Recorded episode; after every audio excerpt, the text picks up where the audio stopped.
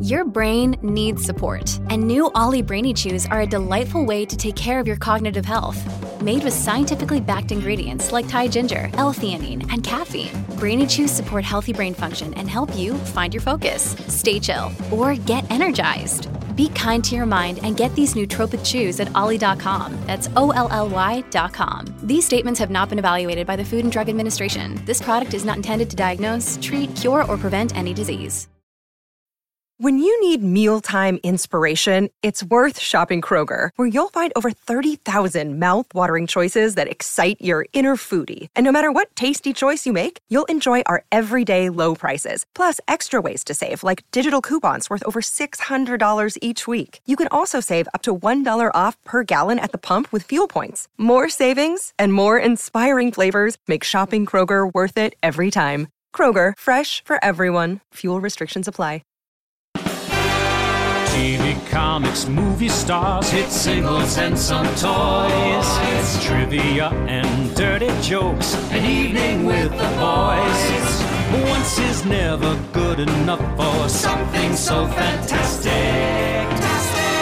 So here's another Gilbert and Franks. Here's another Gilbert and Franks. Here's another Gilbert and Franks. Colossal classic.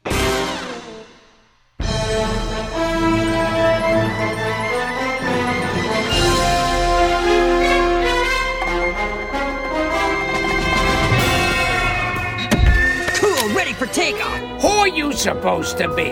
Well, I'm Incrediboy. What? No! You're that kid from the fan club.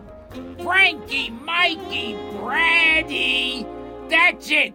Brady. My name is Incrediboy. I've been nice. I've stood for photos. I've signed every scrap of paper you pushed on me. But this. Oh, no, no, you don't have to worry about training me. I know all your moves, your crime fighting style, favorite catchphrases, everything. I'm your number one fan.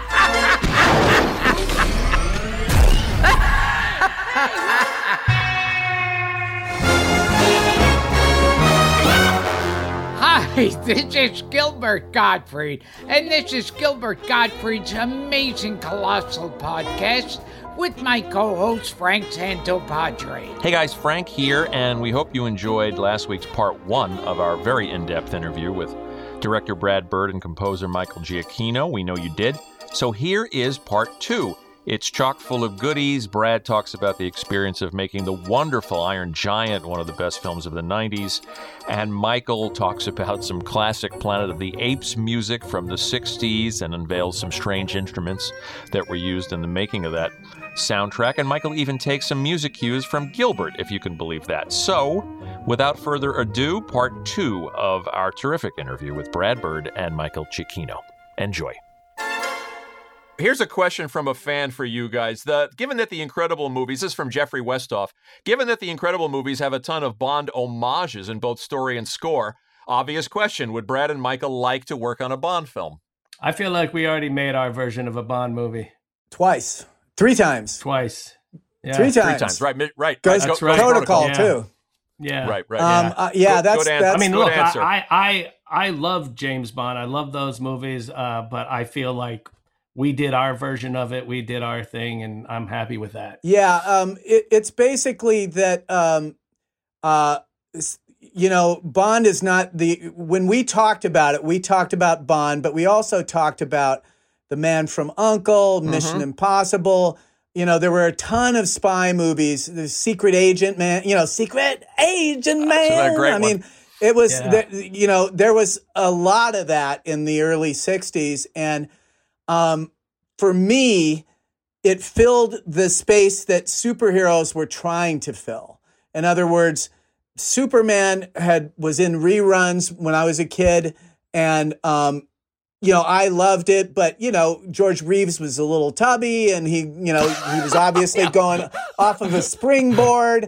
And then Batman came on, and it was campy, campy, camp. And Adam West also, you know, was you know not not able to Yeah. and uh, you know it was not convincing and the bond movies were over the top they were they had crazy villains you know you had a guy throwing his top hat with a razor on it you know I mean, they were crazy. They were just as stylized as Batman and Superman, but they were a lot more believable. And so for me, and my parents were cool. They allowed me to see those movies when they were rated M, you know, uh, for mature. And I was not mature. They they le- allowed me to see those, and um, they filled that space for me. So when I think when I was imagining a superhero movie, I went back to what I thought was cool when I was a kid, and there it was a lot of the spy films. I loved all those spy films and spy TV shows and spy music, and, and you know, so The Bond, the uh, Bond knockoff too, the Matt Helm stuff, and uh, yeah, it's still Yeah. you know in like Flint. Yeah, you know has Flint- some yeah, Flint that pictures. stuff is so Jerry really good. Goldsmith.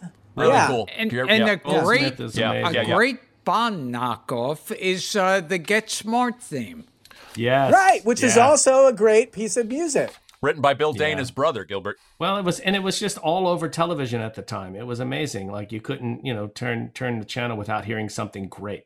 Yeah. Uh, so, and also Henry Mancini was a massive, you know, influence. I would say, even for for me on on The Incredibles as well. Huge. You know, all of Peter that. Gunn. So, yeah, I mean, I still have the Peter Gunn soundtrack that my dad gave me. My dad bought it in the PX in Germany when he was in the army, and uh, and he, you know, that was one of the things he bought there, and and he's it was always in our basement. And I have that record, which I.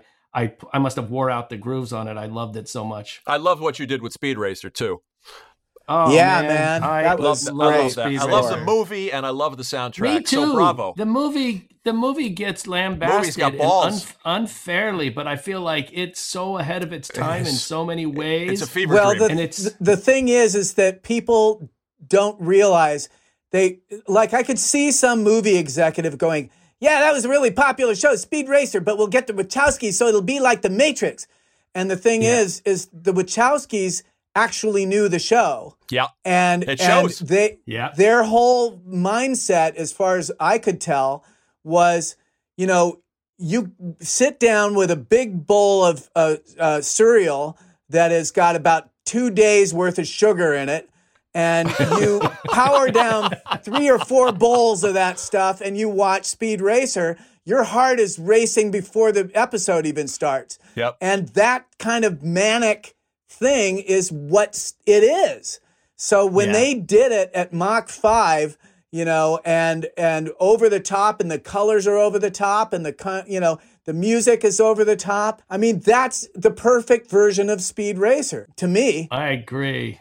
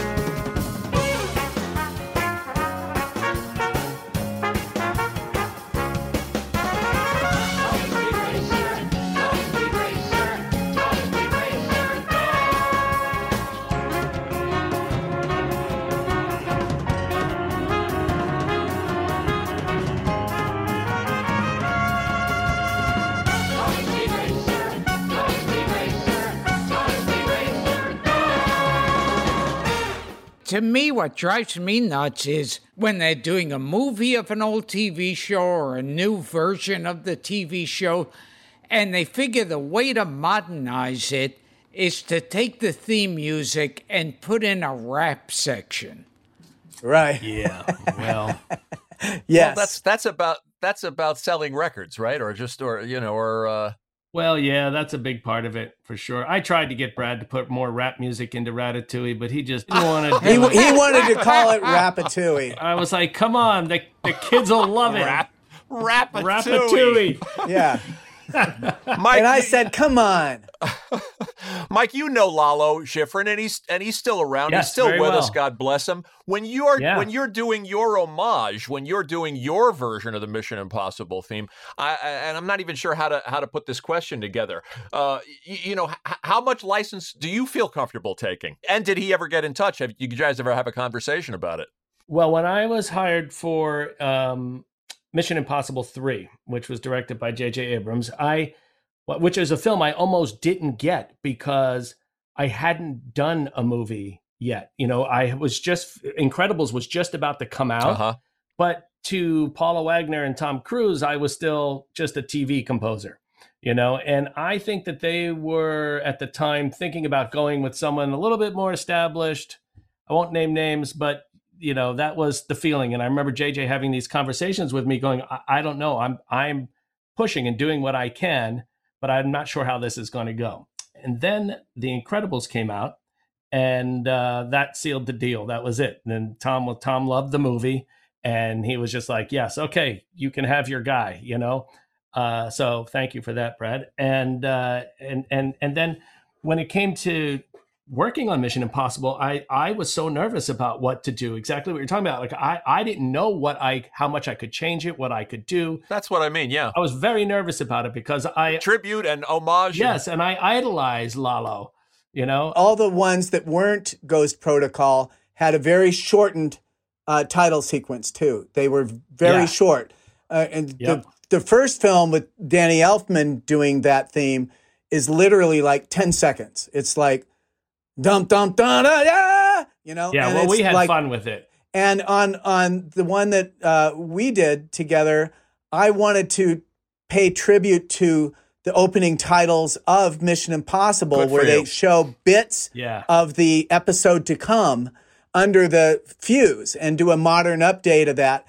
And so Michael had a lot more screen time because we did all of the main credits uh, Yeah, under we had that, a blast. And he just went to town. but prior to that on the first one so what i did was i i called up lalo schifrin you know i had never met him and i didn't know but i got his phone number i called him and i was like hey lalo my name is michael giacchino i'm going to be working on mission impossible would you mind talking about a few things? I have some questions. And he said well why don't we meet for lunch?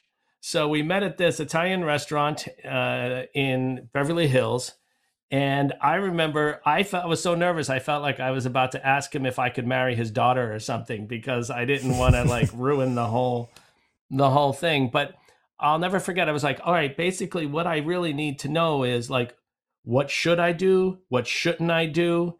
Uh, how, how, wh- you know, what are my parameters? What's the roadmap? And he, and he looked at me like I was crazy and he goes, just have fun with it. Do whatever you want with it. Go have fun. No zither. Stretch it, you know, squash it. No just, zither. Just go do it. not- yeah. No. and I remember him after hearing that, I felt such a sense of relief, and and I I I just went bananas with it. I had I had a blast. It's really one of the most fun themes you could ever be blessed with working You with. guys, Well, are, sm- you you, guys are smart you- to know you- that it brings you right into the movie.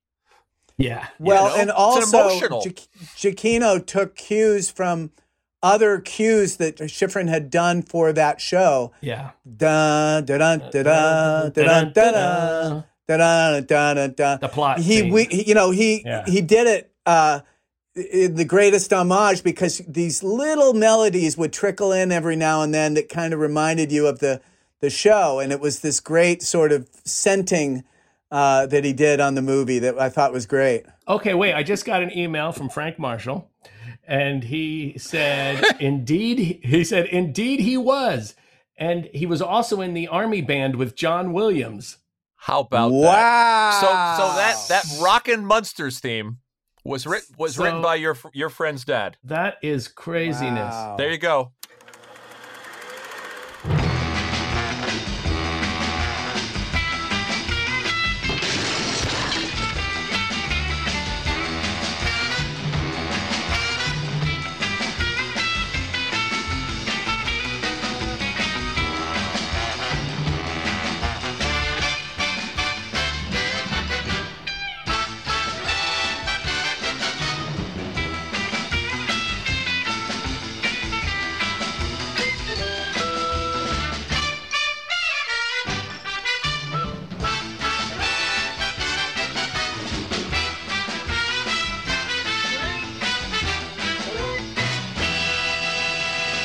Well, if I've accomplished nothing else today, Michael, That's amazing. That's awesome. Well, now now I got to get in deeper with him about uh, John Williams being in the you know in the army band with his dad. I want to know more about that. Yeah. Tell me about them catching the clap. Did they ever? A- another composer that I grew up with because he, I was a monster kid, and that was uh, Hans J. Salter. Do you know anything about him? I know he, you know, the Wolfman. Thing. The theme. Wolfman. He he did a lot of the Universal stuff, right? Yes. Yeah. Yeah, he did all the Universal stuff. the I early mean, days of film composing. I don't know a lot about him personally, other than you know what he's done and and and there. Uh, I don't know. We should do a, a show on him. Let's do one where we just talk about him. Let's do a deep dive. I would I would love that. I just remember the Wolfman was.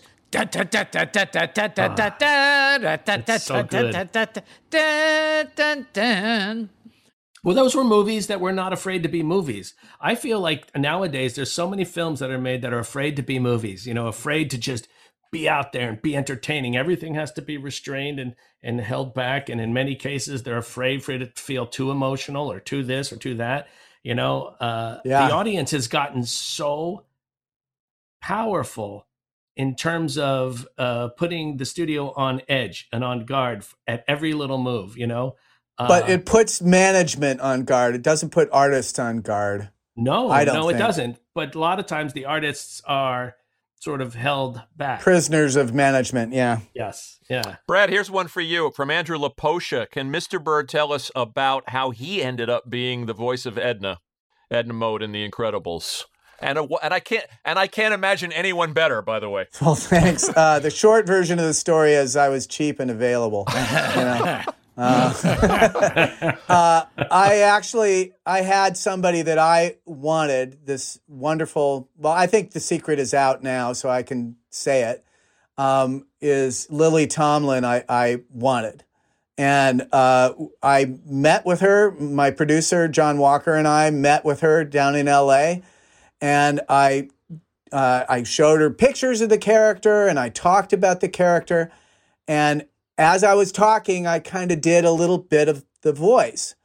And she said, That's interesting. And then she said, Would you mind just recording all of the part, you know, because she's only in a couple of scenes, just record it into this recorder and leave it with me. And so I'm sitting there and I'm like, well, uh, uh, yeah, I guess I can do that. And so she leaves and I'm there with John Walker and he's reading the other characters and I'm reading Edna.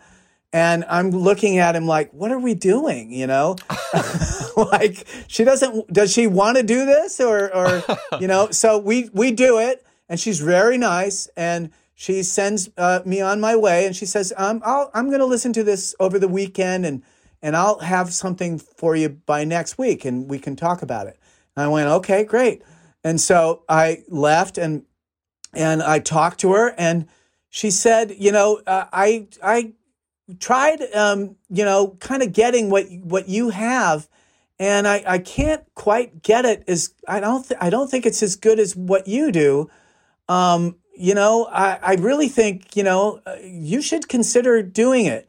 And about the same time, I had an internal screening of the story reels of the movie where, where you have temp, temporary voices, just people that work on the movie are, are the voices. And it's just to get kind of a generalized timing and, and kind of be able to present the movie in a, in a crude form. And uh, the, after the screening, uh, Andrew Stanton and John uh, Lasseter both said, you, you should do the voice. And so I was just like, well, you know, I'm available. I'm not going anywhere. So what the hell? So I did it. Um, but it really happened by accident. I wasn't intending to be in the movie at all. and when you're in the park and you see the giant Edna Mode walking around, is, does it does it does it play with your mind? Well, yeah, I actually worked on that. You know, Oh, they, you they did. brought they brought the character up and wanted notes. You know, because yeah, so I, I love it. so yeah, it's really strange. You know. Can can you do some of the voice for us now? All right. Well, I don't know. What do you want me to say, darling? I, I, it's, I don't do these types of shows, you know. I look. I wait for the more prestigious offers that never seem to come. it it sounds a little like Zsa Zsa Gabor. It is. It's like Zsa Zsa Gabor and Maria Ouspenskaya had a child. Uh, what's the woman in from Russia with Love? Too? Oh, uh, That's- Lottie Lenya. Yeah, Lottie Yeah, Lenya. right. It reminds me of too a little bit. Fantastic. let's let's plug something worth very worthy, and that is uh, uh, speaking of of animation and animated films deserving a lot of respect, and that's the Iron Giant. And I want to bring up I want to bring up Anthony, Michael, your brother Anthony's great documentary, He's around here somewhere. He's which I staying- which I watched. Oh, and congratulations He's to him. spooning his Oscar. He's yeah, he's in the other room spooning his yeah, Oscar. he just he just won an Oscar for Colette. But we but but uh, the Iron Giant doc, which is on the Blu-ray, is just uh, wonderful. yeah. Uh, I agree. and- He did and- a great job. It did a great job. It's wonderful and it's heartbreaking too. That is particularly when you're t- telling the story of how you went to the multiplex Oh, and the standee had the broken leg and the. And, all true.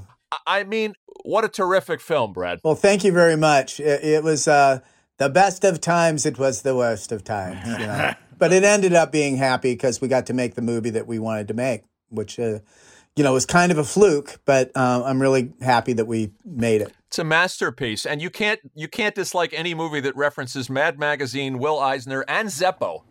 And the Zeppo, yeah, that's the first. Well, and actually, when Brad was just here a couple of weeks ago, and uh, which was really great because we hadn't seen each other in so long. Because Oh, that's of nice. Working working Uh, on said musical. working on said musical. So, but one of the things I asked him about was the scene. He, he, you know, he animated one of the scenes in Iron Giant, and it is the scene where Hogarth uh, is given coffee.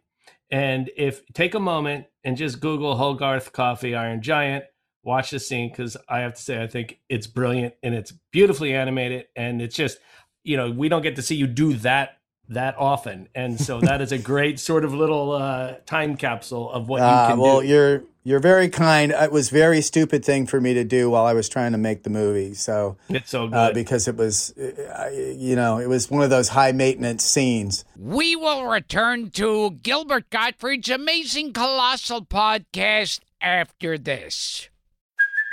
Hey, it's Kaley Cuoco for Priceline. Ready to go to your happy place for a happy price? Well, why didn't you say so? Just download the Priceline app right now and save up to 60% on hotels. So, whether it's Cousin Kevin's Kazoo concert in Kansas City, go Kevin, or Becky's Bachelorette Bash in Bermuda, you never have to miss a trip ever again. So, download the Priceline app today. Your savings are waiting. Go to your happy place for a happy price. Go to your happy price, Priceline. Another day is here, and you're ready for it. What to wear? Check. Breakfast, lunch, and dinner? Check. Planning for what's next and how to save for it? That's where Bank of America can help. For your financial to-dos, Bank of America has experts ready to help get you closer to your goals. Get started at one of our local financial centers or 24-7 in our mobile banking app. Find a location near you at bankofamerica.com slash talk to us. What would you like the power to do? Mobile banking requires downloading the app and is only available for select devices. Message and data rates may apply. Bank of America and a member FDIC. I think it was also uh, admirable of you to not throw Warner Brothers under the bus in interviews that you've given and say that you, you know, you you were you were impressed. I by made some big mistakes too. Well, that you made Yeah. mistakes, but that they were courageous enough to make the movie in the first place. That's and that right. They didn't run from the room when they heard your your your rather unusual pitch. Right, that they actually embraced the rather unusual pitch, which was very cool of them. But they they were kind of um, you know, they were live action guys, and they they thought that that was a a, a, a cool twist. So they did, did they didn't approach it. Um, they didn't approach it like a lot of people approach animation. They just looked at it as a story, and that's uh, that's how it should be approached. Mm-hmm. And you know, animation is just a method. Here's something I ask Great film. every every you. songwriter and composer who comes on the show. Uh, where does music come from? Mm. That I, I'm still trying to figure it out, you know. But I'll tell you this: this is what usually happens. Uh, when men and women get together and they have man- special A feelings. man loves a woman after they're married. Uh, no, what happens is I, I, I, for me, I need to watch the movie. Say if if we're talking about a movie, all right, we could talk about a couple different versions of this, but it's it's a movie, and I really take in the story and I track how I, how it's making me feel.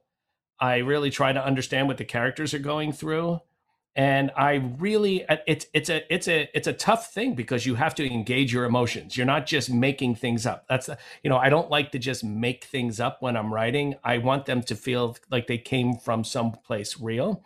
So it's really digging into the movie, no matter what movie it is, and under and trying to put yourself in the shoes of those characters and go, how would I feel if that happened to me? How would that? How would I feel? And from that, I'm able to write something. You know. Yeah, uh, composers, I think, are kind of like uh, actors of the story, not one particular part, but of the story. They're like Yeah. actors giving a performance of the totality of the story. And uh, that's what they remind me of, you know, at their, especially at their best, because they're performing an aspect of the movie that is unique to to them. And Yeah. um, you know, it's, It's hard to, when when it's done well. It's it's hard to separate it from the movie. I mean, I you think of The Godfather, you're right there with da na na na na na na na. na. I mean, Yeah. Or or you mentioned the zither before in the third yeah, that's Man. right. yeah yeah no Yeah. so it is one of those things it is like being an actor i always do think about it in that that in those terms so if you do it right you're exhausted by the end of the day I'm sure. And I always forget what was that uh, that the uh, Beach Boys used, and it was used Oh, the in all of the. Yes, The it was theremin, yeah. used in all the '50s science fiction. oh yeah it's so great uh the theremin and uh well it, you know most famously by bernard herrmann in uh the day the earth stood still which is Yeah, right. incredible Big influence on Iron Giant Yeah, I was just going to say that. Yeah. Yeah. I, I love your little homages. I I ju- I love that instrument. I have that. I actually played it on Super 8, the movie Super 8.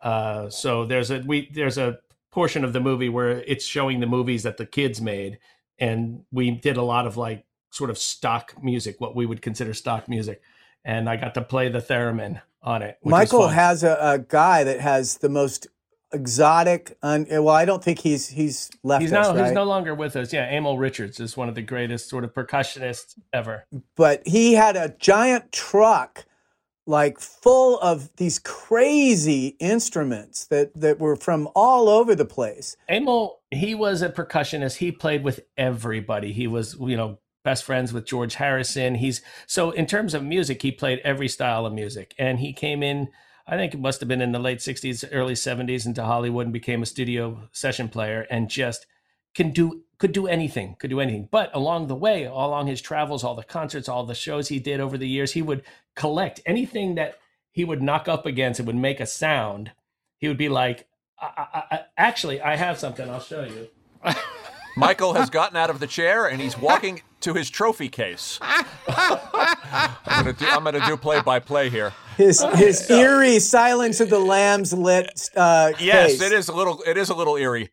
What do you What do you see here? It looks like a it looks like a pasta bowl, a metal pasta bowl. Yeah, it's A just a metal bowl. metal mixing, mixing, bowl. mixing bowl. So- excuse me. So when I was doing Planet of the Apes, uh, you know, Emil came over to me, and and I knew this. Emil said, "You know, I uh, played on Jerry Goldsmith's the original Planet of the Apes." You know, and I was like, "Yeah, I know that, Emil." And he goes, "Well, I still have some of the instruments. Would you Would you want them? Would you want to use them?" I'm like, "Uh, yes. What do you have?" So he hands me a stack of these, right? And this one in particular was his favorite. He told me. Uh, and he, I said, "What? What is? What? are- What are you giving me? Mixing bowls?" And he said, he, and he told me this story about how he was in a hardware store one day, and Jerry he was trying to figure out what he was going to use for the movie and do something because he was always trying to deliver some weird, interesting sound that would help Jerry with his scores. So he uh, he said he knocked over a stack of mixing bowls by accident as he's like looking around, and they made this horrible clanging sound. And he and he picked one of them up, and there was some other thing there, and he just started banging on it. And this mixing bowl is is used in the original Planet that was used in the original Planet of the Apes film, and he would just do it like this. He'd be like, you know, and it gets this really weird sound to it. But Wow. Mixed in with all the other percussion stuff, it just creates such a unique, identifiable signature that you're not going to get anywhere else. and that was Emil. Emil was responsible for so many of these weird sounds. You know, this in the very beginning of ET, there is this sound, and there's no music really. It's just this the the logo. It says ET, you know, and you hear this kind of a sound. Yeah, That's- it's like ambience. That is uh, Emil on a giant gong with a super ball. And he's rubbing, dragging a super ball against this giant metal gong and creating this weird, you know, sound. Wow. And, you know, I used to use that a lot on, I mean, he taught me so much about Wow. all of this stuff. You know, some, you would think weird sounds are created by synthesizers and things like that. But he was a guy that was able to make these sounds with real things. I assume that clanging noise in Planet of the Apes was meant to to create a sense of dread.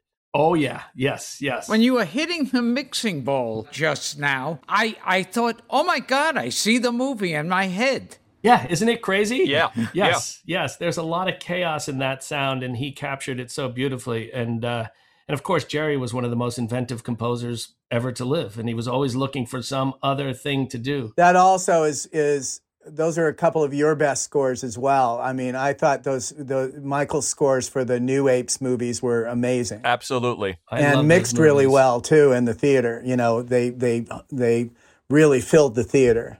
He's my favorite Yeah. guest to do research for. And there's, uh, I always notice with like musicians who they sometimes will refer to as hack musicians, uh, but it's like mechanical that there are certain notes that are going to make you happy and certain Yeah. notes that make you sad. Yeah, yeah. It's very strange, isn't it? Like you could sit there and go, you know, that's not a happy sound, right? No. You know, but then you you. But now play one- it on the banjo. you change one you change one note of that you know suddenly all you're doing is changing one note.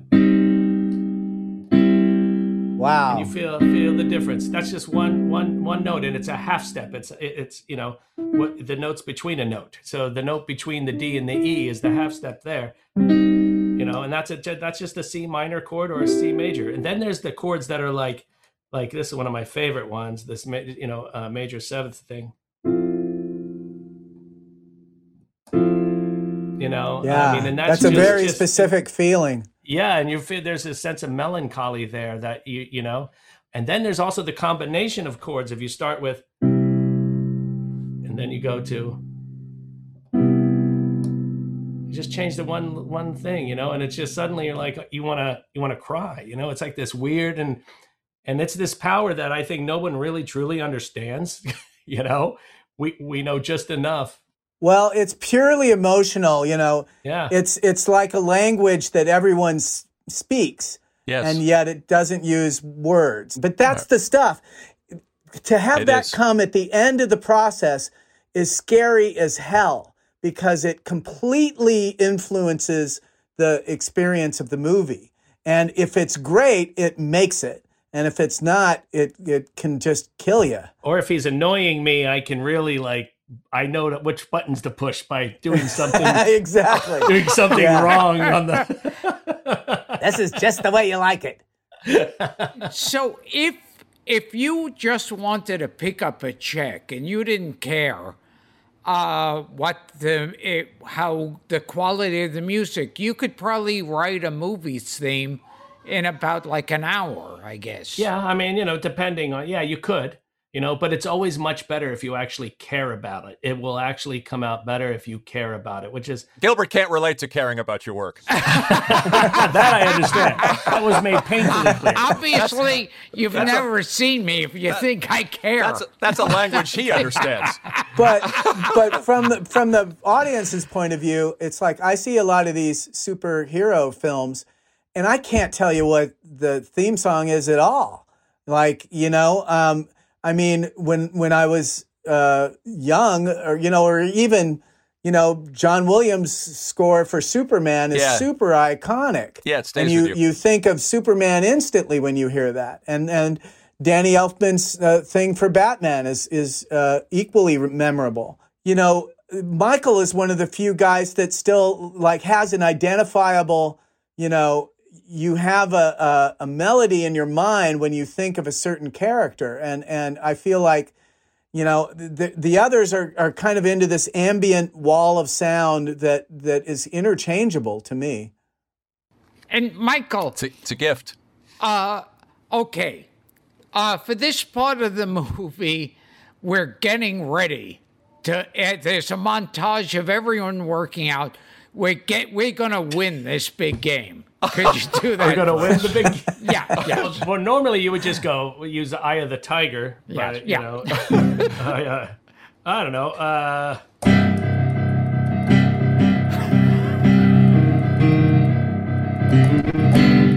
And they're I don't know, we could slathering do- oil on each other here.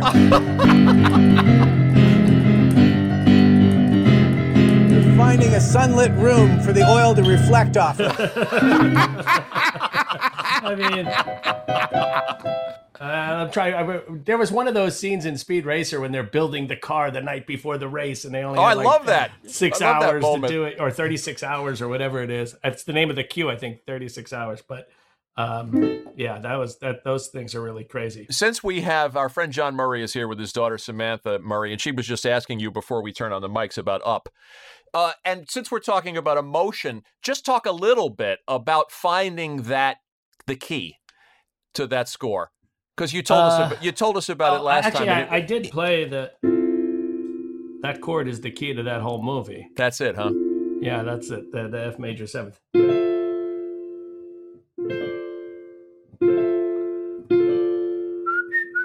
You can go, you know, right off of that. It tears my wife apart every time, every single time. Sometimes what I'll try to do is sit down and when I sit at the piano, the first thing I'll try and do is, okay, if I had to distill this into one chord, what's it going to be? You know, uh, and it's very difficult and it's not always achievable. But for that movie, it seemed to work for me to do that. And then, and then from there, it just, you know, melody is a very tricky thing because you want it to feel like it's something you've heard before, but you also don't want it to be suddenly you're like singing some other song, you know? So it's it's it's this it's a magic trick in a way.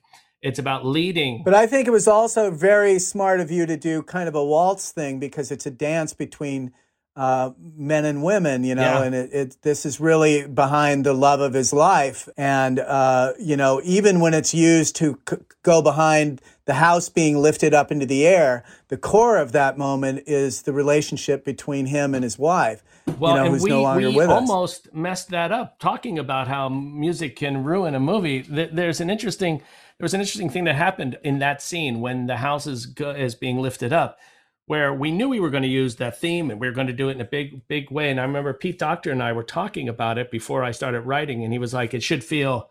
triumphant and big like something momentous is happening and he's going on this adventure and he's going to just take off and leave everything behind and that was sort of the feeling and i was like yeah that makes sense that that's great the exercise montage. yeah basically so i went and i wrote this piece of music and we recorded it we were all so happy with it on the stage. It was big and grand and, and adventurous and all of those things. But then when we watched it in context with the movie when we were reviewing it uh, it felt very wrong. It felt very wrong. And i felt like we were missing and we were forgetting the most important thing of that scene which was you know that this is all about his wife and Yeah. his relationship with his wife. This is essentially his last dance with ellie Yes. you know? And and and pete and i both sort of sat back and were like okay we need to rethink this. Let's let's take another uh go at this. Let me have another go at this. And i went back and i wrote a completely it was essentially the same music but it was much slower and much quieter and it became more of a, a soft sort of waltz you know? That was much more more nostalgic. It it, it it it it never let you forget what this was really about Yeah. you know? And to see that sometimes in when i do concerts i'll play both of those back to back to kind of explain to audiences how music works and what it does and how it can change the story and and how you you can you know you have to be really in tune with it. But sometimes when you're working you're going so fast you don't you know you miss it. And that was one of those ones. Luckily we were able to go back and and redo it Yeah, he he had a moment like that in Ratatouille because oftentimes he will try out a, a theme not knowing exactly you know n- necessarily where it goes like here's here's a a sound that this movie should have. And he recorded the version of the Ratatouille theme with the full orchestra. We had like five minutes at the end of a session, and he had not recorded it yet. And he did this very lush, very romantic version of the song, and and we had a recording of it, and it was just one take, and it was not for the film necessarily. It was to hear to hear it with a full orchestra. And so he said afterwards, he said, you know, it's probably over the top. It's probably too romantic, but there it is. And, you know, I'll, I'll, I'll do a version that's not so romantic. And so we finish the sessions. He does the version that's not so romantic for other parts of the movie, and it works perfectly, and everything's great. And I have not come up with the idea of the review yet. Ah. And I and I have the idea for the review, and it seems so crazy to me that I have John uh, Lasseter and Andrew Stanton come in, and I say, "Look, this is I understand how these work. This is the part of the movie where you get fast and you get loud and all that stuff. And I said, but the movie seems to want to be this different thing. And I took the recording that I did a version, I did the narration, but I took that recording of the theme that I had in the bank and I put it behind me reading the words of that review and that persuaded them that it could work. And if I hadn't had the super romantic version of it, I don't know if the scene would be in the movie. And then we just used that version. Um, I think we did another take because you had some technical things you wanted to clean up. Yeah, we did But it was that it was that emotional Yeah. version of it is behind the review. And that was orchestrated by Jack Hayes. Jack Hayes was one of the great orchestrators of of Hollywood of all time. And when we were working with him, he was in his 90s, and uh, you know he belonged to a, an orchestration team: Leo uh, uh, you know, Shuken and Hayes.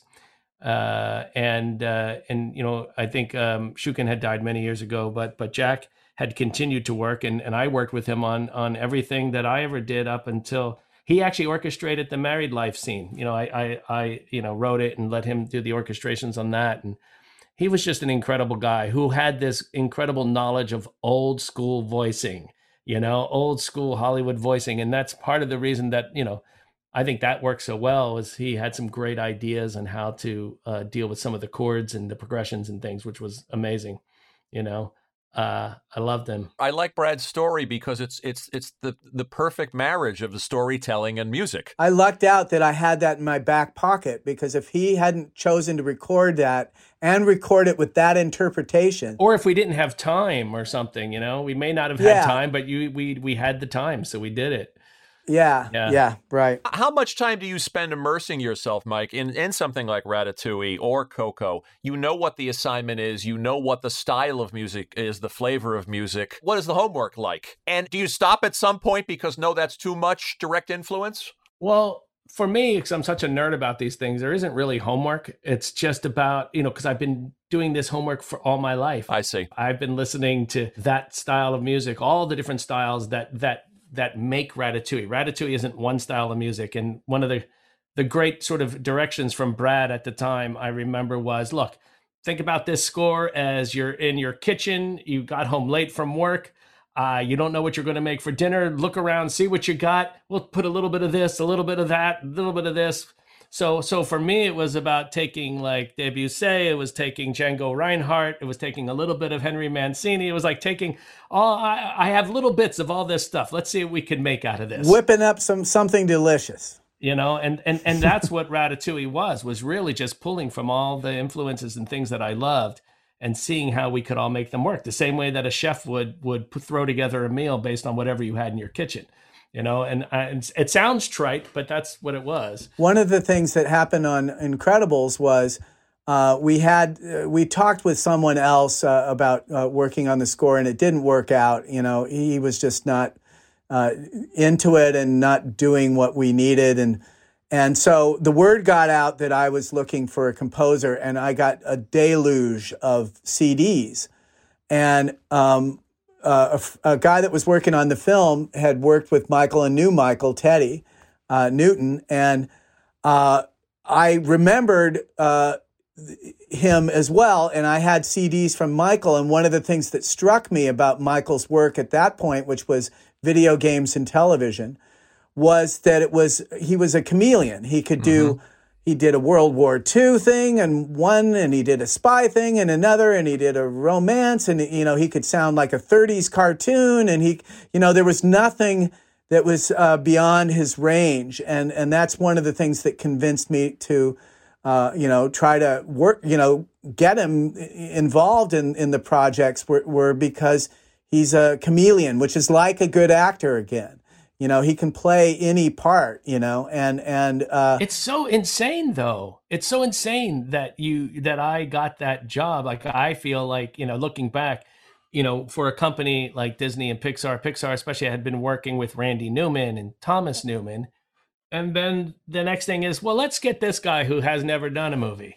Well, there's there's there's your explanation for the time that went by before I called.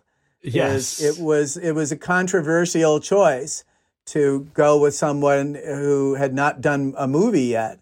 Um, but everyone got persuaded. Once you play w- his other work, it's like it's a no brainer. It's like you know he's absolutely going to kick ass. You just know it. I, I always thought it was because you had already blown the money on the last on the guy you just fired. so they were like, well, he's, this is the only one that we're going to be able to afford, you know. here. Not at all. I just thought of another scene.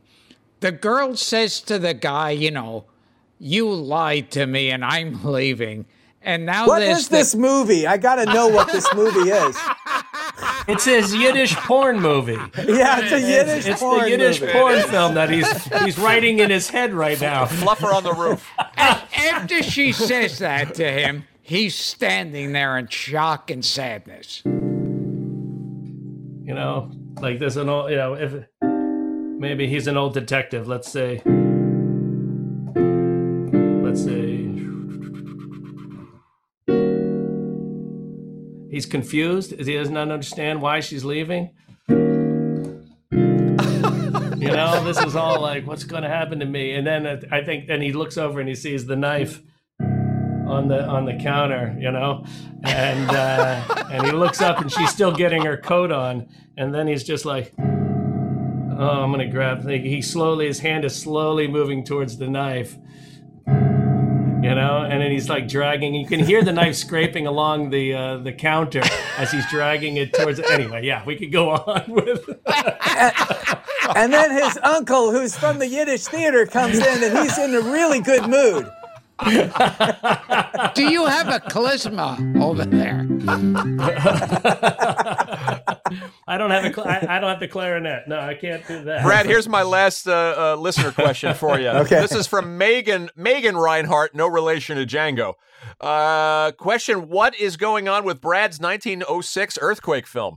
Oh, Well, Our our listeners know their stuff, Brad. yeah, wow. Um, I still am interested in it.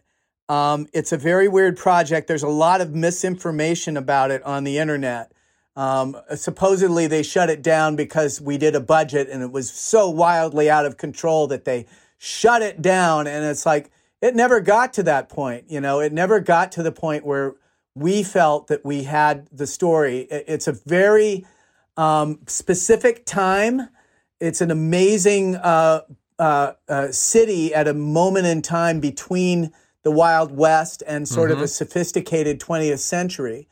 Um, they were still clunking people on the head and shanghaiing them for money. And uh, but they had you know gas lights next to electric lights and horses next to automobiles, and it was both centuries happening at once in a very corrupt uh, uh, city hall, and and uh, just wild. It's a wild thing. So to get that all in in in a movie sized box was really a tall order. But I still have. Um, I'm very interested in it. Michael is interested in it. Um, it's an enormous undertaking, but I think that it would be amazing if it all could come together. It would be great. I'd be love great. to see it. You're you're not one to shy away from an ambitious project. 'cause just watched. no, uh, as long I as just I watched drag Tomorrowland that guy. again. Oh, hey, Yeah. we we gave it our best shot. You you have a clarinet with you? I, I don't have a clarinet. Uh, Do you have some other Gilbert, like, what are you? Do you have some other kitchen utensils that you'll What are you, Lawrence clong? Welk, Gilbert? You realize that Gilbert is making a movie and he's not paying Michael. That's what's happening So here. yeah, this, this is the, this is how Hollywood works. What is that? This is uh, I got this. You know, I I, I worked a bit on uh, Sacha Baron Cohen's last movie, uh, Right. Borat Borat Two, and this he sent me this as a thank you. Is that a uh, which- didgeridoo? It's no, it's like some crazy trumpet. It's a thing. didgeridoo. Okay. I don't even know how to play it. Michael is blowing a four foot long trumpet. Yeah, wait. Yeah, that works. It's uh and you know the weird thing is I just actually recorded this. I recorded this and some other instruments I had to make a new instrument for Wow. Jurassic World, which we just See, finished. it but uh, it sounds like a. I, I was going to say it sounds like a dinosaur. Yeah, it, uh, it it works out great. Except the way I used it, I recorded it, pitched it down. It becomes more of an effect. It's like a weird thing. But Anyway, here's what I was going to ask. it's not a clarinet. Sorry. Here's what Gil- Gilbert's project involves a dinosaur and I know Yiddish this is the Yiddish porn. We're, we're heading down this Yiddish porn thing again. Does he have a He's zither? getting he's getting uh, ambition now. I I want music. I don't know if you could do it if without a clarinet. I need music for a Jewish spy movie. Oh, Jewish spy movie. Yes. wow. Yeah, that I don't know if I can do at this very second, Well, but maybe I can. th- fuck are you on the I show? can throw something for you, and I'll get it to you. You know? Oh my god! I'm trying to think. I have the Yiddish stuff, but My, my fantasy is to hear you do a version, a variation, or an adaptation of Billy May's Green Hornet theme. oh my god! You know, uh, uh, one of my favorite versions of that theme was recorded by Al Hirt. Yeah, Al Hirt. Uh, you know, Yes. and and and it's the, on the trumpet. Oh my God, it is like one of the best versions. And actually, that was a big influence for me for on The Incredibles as well, and in particular for the scene where Dash figures out that he can run on water. Right. You know, and I just remember the energy of that tune and that and that theme and especially Al's playing I was like I want it to feel like that and I, and when so those really crazy uh jazz voicings in the horns they're all from that uh, that version of the you know inspired by that version of uh, the Green Hornet theme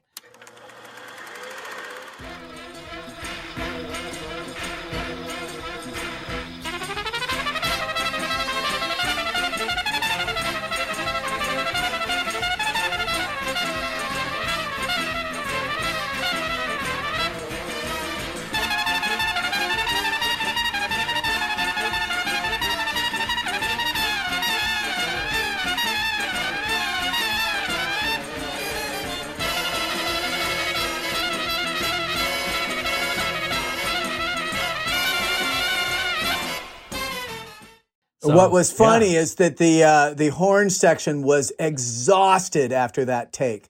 They were like on the floor Is by the last Wow. note. Yeah, Yeah. Wow. And Yeah. in fact, I get rough recordings. You know, uh, uh, like a day or two after the recording session. And what cracked me up is they have all the sound of the conductor going. You know, okay, you know, tacit this. Okay, da da da da. Let's go.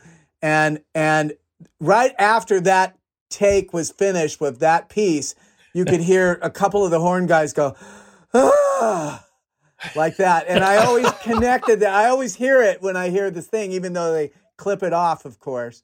You know, that that is the true version of that cue is the ah yeah it's true at the end of it. Because we exhausted them.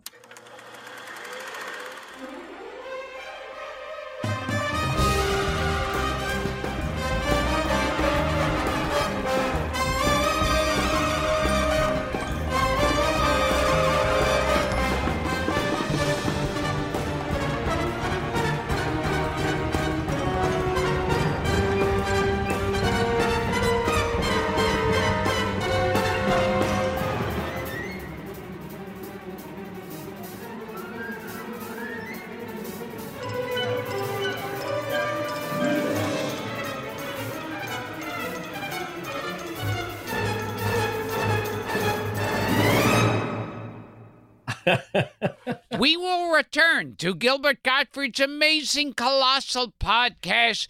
But first, a word from our sponsor. Gil, I've got I've got one question for each of these boys before we let them get back to their lives. Unless you want uh, unless you want Mike to pull yeah. out a flugelhorn. Yeah. Unless we're still in And a- development on your film. Yeah, and a I triangle. want if I were a rich man, but in a in a horror film. What is that? It, make it if I were in Richmond. Because it's kind of, you know, a little sketchy. in Richmond. Yeah, if I were in Richmond. Uh, If I were a rich man. I think you would just have to do this to all the Yabba chords. dabba dabba. ho, ho, Yeah, you could do this. We'll have to get you to sing it though, Gilbert. I mean, we'd have to do that. Yes. You know, I think it, we could. Yeah, you could do it. you, i- i- if you want to hear Gilbert Yeah, sing, rent, rent Aladdin too. If I were a rich man, yabba dabba dabba dabba dabba dabba dabba dabba. I think that's like the Flintstones version of Yabba uh, dabba doo. Yeah. or as Brad said before, yabba dabba don't. one for you, Mike. One last one for you from Charlie Bruce. Uh, Michael's work on Lost was phenomenal. You brought me to tears so many times, especially with the death scenes of Charlie and then Sun and Jin. Uh, a- a- any any one quick memory from Lost, and our friend Josh Chambers adds, uh, if you if you revisit Lost, could Gilbert possibly get slipped into the Dharma Project's original design team? I'll just say yes to that. Uh, okay. Uh, As the designer of the canned goods. yeah, he'd be great. yeah, that's what he's talking. That's the crying. That's a.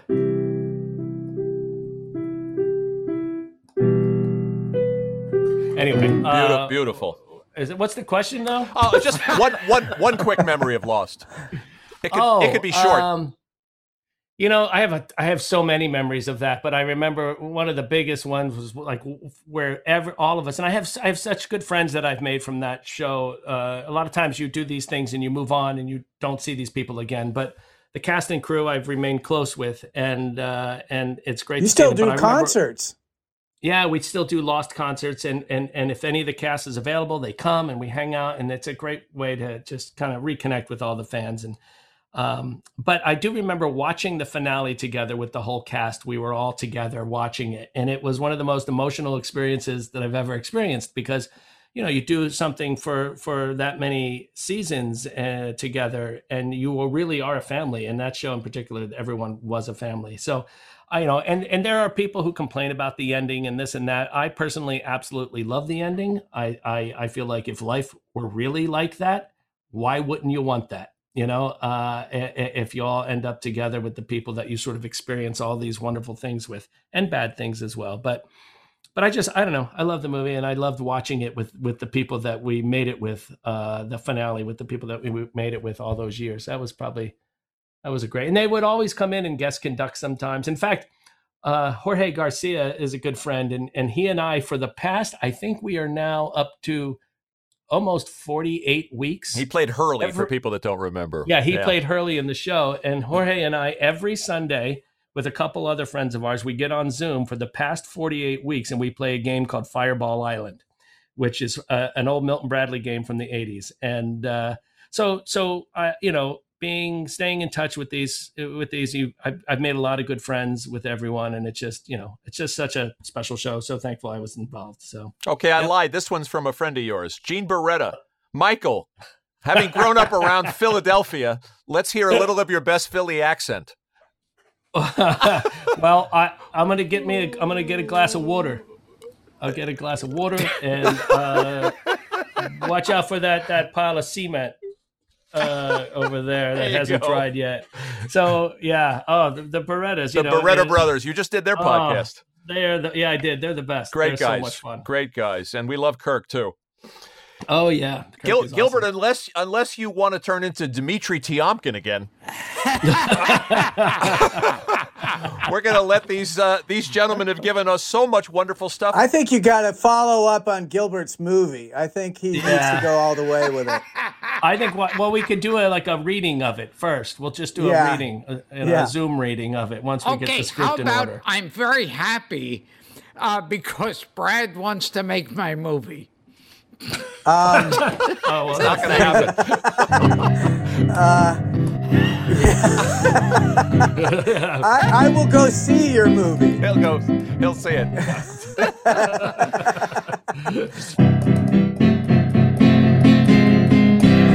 Let me thank some people and we'll get out of here. Michael, thank you for being such a sport. Uh, and thank yeah. thank you both for entertaining us within an inch of our lives. Not only not only here tonight, but for the last couple of decades. want to thank Michael's uh, Michael's associate Curtis Green, who helped us get this done. We want to tell people to go see Anthony Giacchino's documentary Colette, and also the documentary about Iron Giant, uh, which is terrific. And uh, what else is coming up? Quick plugs? Anything you want to talk about? Can you say Uh, anything about Batman other than you're working on it? I saw the first 20 minutes yesterday, and it's I uh, maybe that's all I'm allowed to say. but I left very happy. Correct. That- That's that's good enough for us. And I hope you turn out to be right about movie theaters because all of those movies that all of those tentpole movies that Michael's working on need movie theaters. Yes. and you know, where's Gilbert's film gonna go? Right. Well, in that theater down on Second Avenue, you can have it there. Could you, uh, can I hear with the porn part of my movie? Oh well, that I definitely did like the wah wah guitar oh, thing. Oh, okay. But but no, then the dinosaur comes in right at the end. kind of ruins the feeling. to our listeners who haven't seen The Iron Giant, please see The Iron Giant. Yes. One of the best, I won't say one of the best animated films ever made. I'll say one of the best films ever made. There you go. Oh, very So- very kind. Absolutely. And thank you, thank you guys for putting up with our nonsense. Oh, Uh, please. no This is- problem. This is, Our- this essentially fun. like uh, this is essentially a conversation that Brad and I would have. So Consider it therapy. this feels very normal. Okay. Gilbert, anything else you want to torture these gentlemen with? I know you're I know you're a sadist at heart. yeah, could we do a porn uh, dinosaur? By the way, uh, uh, Brad, how much of that stuff As a podcast, how, how much of that stuff from the cool comic book shop in, in Tomorrowland did you actually get to take home from the set? Uh, not very much. Oh, that looked like a set dresser's dream. Yes, it, it was actually yes. It was fun for that reason. You know, it was it was just like uh, you know everything under the sun was in there. I have to say that Giacchino's cameo made that film for me. Yeah, See, man. this is he what has I've a been whole. telling he has- speaking of stories, he he's got a whole backstory for this character. And yeah, Mike he's apparently Lazarus putting is his, his name. Mike Lazarus, and he's putting his life together Mike after. Lazarus. I Y- couldn't yeah. see I couldn't see the Disney badge. I was wondering if it said Mike on it. I, I still, I still have it. It does actually. His his life was going bad, and and he's got this ride operator thing as a way to put it back together. I have it somewhere. There's a whole story. I can't, and, and I loved his cameo in uh, in Coco too. That was a nice homage. Michael has gotten out of the chair. He's back at the scary trophy case. Michael, do you hear me? yes, I can hear you. Can you, Where? you can hear me? He's got it. He's bringing it. Oh, here it is. Get the horn also. It puts the lotion in the basket. Get that dinosaur horn. Oh, There he's you got go. the badge. Oh, Look at very that. nice. Now, can you get the fucking dinosaur? That's still here. Don't worry. All right. I want a romantic uh, moment between two dinosaurs.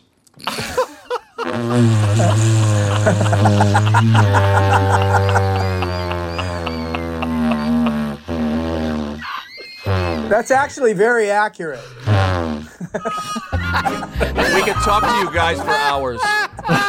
thanks, thanks, thanks for doing this. Absolutely. Looking forward to doing it again one day. Take care. All right. Bye bye.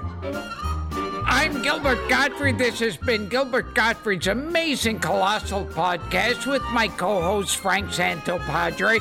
And we've been talking to the very talented Brad Bird and the how the fuck does this guy pay his rent? Michael Giacchino.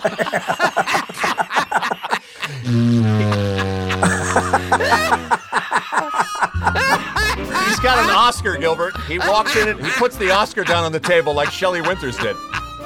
Yeah, I don't get it. I'm Os- sorry. The Oscar and the and the Grammys do all his talking. Yeah, Michael, Michael, I'm sorry, I don't get it.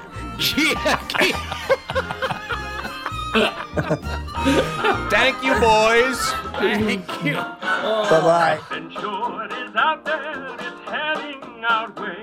So grab your scarf and goggles, let's fly. I've mapped out our journey, we're up here to stay. Let's grab our aerofare, a new deal will be there.